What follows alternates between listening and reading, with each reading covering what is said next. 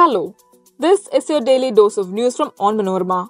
I'm your host Swati Ajit, and these are the major news stories of the day. The Railways allots a second Vande Bharat train to the Palakkad division. India's moon rover Pragyan takes snaps of moonlander Vikram. Rahul Gandhi terms China's map claiming Arunachal Pradesh and Ladakh as serious and urges PM Modi to respond. Isolated heavy rain forecast in Kerala till Saturday. Praggnanandhaa gets hero's welcome on arrival in Chennai. Let's get into the details.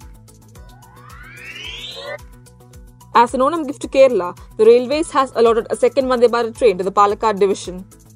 Eight coaches of the redesigned Vande Bharat train will be handed over to Southern Railway from the Chennai Integral Coach Factory.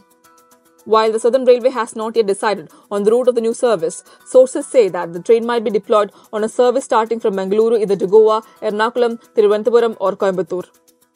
The Southern Railway Board will finalize the route. Kerala has been demanding a second Vande Bharat for a long time. According to Railways, the service between Thiruvananthapuram and Kasaragod is the busiest in the country. All states with electrified railway tracks have been given Vande Bharat by the end of June.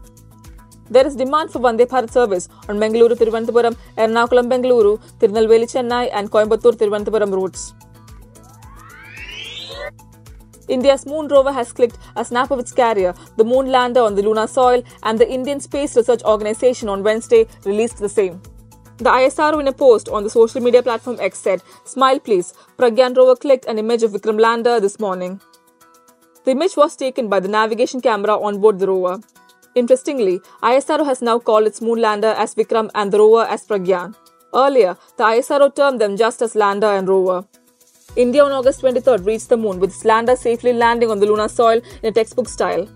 Later, the rover rolled down and started doing experiments. Congress leader Rahul Gandhi labelled China's release of a standard map asserting Arunachal Pradesh and Aksai Chin as a very serious matter. He highlighted China's occupation of Indian land in Ladakh and called for Prime Minister Narendra Modi to address the issue. On Monday, Beijing released the 2023 edition of the so-called Standard Map of China that laid claim over Arunachal Pradesh and Aksai as regions within its borders. Asked about the map issue as he was leaving for Karnataka, Gandhi told reporters, I have just returned from Ladakh and I have been saying for years that what PM Modi has said that not one inch of land has been lost in Ladakh is an absolute lie. The whole of Ladakh knows that China has seized our land. The Congress took strong objection to the inclusion of Arunachal Pradesh and Aksai Chin in China's map and asserted that these are inalienable parts of India. Kerala will continue to receive isolated heavy rains till Saturday, bringing relief from the unusual dry spell this August. Alappuzha and Ernakulam districts, where a yellow alert has been issued, continue to register heavy rain from Tuesday night. The hilly regions of the state are expected to receive good rainfall today. The India Meteorological Department has predicted rain to continue till Saturday.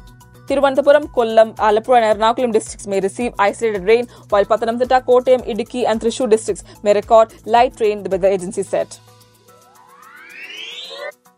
Indian prodigy R. Praggnanandhaa, who made history by clinching the silver medal in the 2023 FIDE World Cup and entered the FIDE Candidates Tournament, was accorded a rousing reception upon his arrival in Chennai on Wednesday.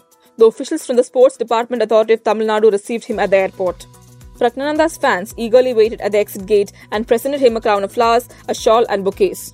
The Indian Grandmaster's dream run at the FIDE World Cup ended at the hands of Norwegian Magnus Carlsen, who beat him in the tiebreaker at Baku, Azerbaijan last Thursday. That brings us to the end of this episode. Thanks for listening to Daily News Dose hosted by me, Swati Ajit. Daily News Dose podcast is produced by Vishnu Muralitharan with technical production by Idea Brew Studios. Follow onmanorama.com for detailed updates on the latest news and be sure to come back tomorrow.